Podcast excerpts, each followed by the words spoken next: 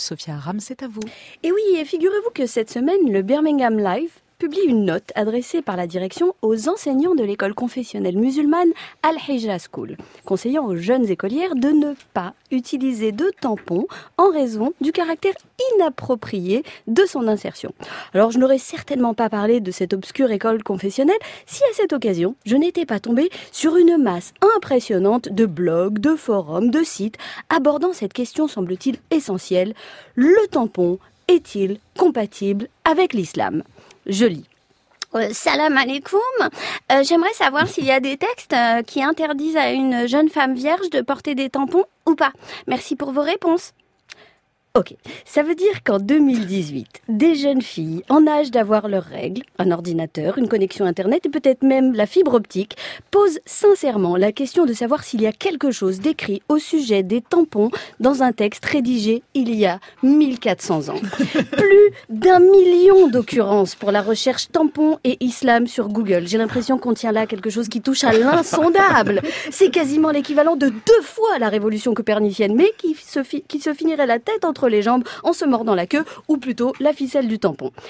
C'est quoi le problème avec les tampons? C'est que la jeune fille éprouve du plaisir en se l'introduisant?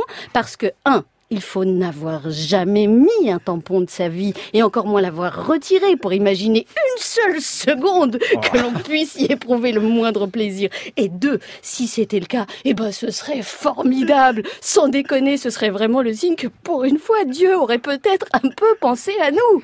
En égrénant les pages de ces forums, je m'attendais à des développements sur euh, d'autres insertions inappropriées, le suppositoire, euh, le thermomètre anal par exemple, pour savoir si là aussi il s'agirait d'insertion inappropriée. Eh ben, pas un mot. Non, rien. Tout le monde peut religieusement s'enfiler tous les suppositoires de la Terre, faire des coloscopies à loisir, allez-y, c'est open bar. Parce que l'argument anti-tampon le plus fréquent, c'est le risque de rompre l'hymen.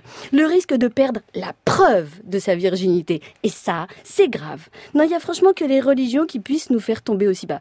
Pourquoi l'Ancien Testament considère que les femmes sont impures pendant leurs règles? Pourquoi certains juifs orthodoxes, je n'invente rien, vendent des lits cachers qui se séparent en deux lits espacés pour permettre au mari de dormir loin de sa femme lorsque celle-ci a ses règles. Pourquoi certaines hindous pratiquent-elles l'exil menstruel afin d'éviter tout contact avec le reste du monde pendant leur période menstruelle?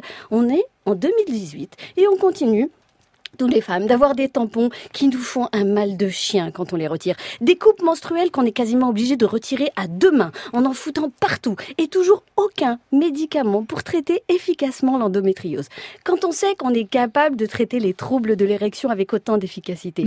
Si les hommes avaient eu leurs règles, et si les religieux de tout poil s'étaient occupés de leurs oignons, nos problèmes, à nous, pour le coup, eh ben, il serait réglé depuis très longtemps. Merci Sophia Aram et à lundi prochain.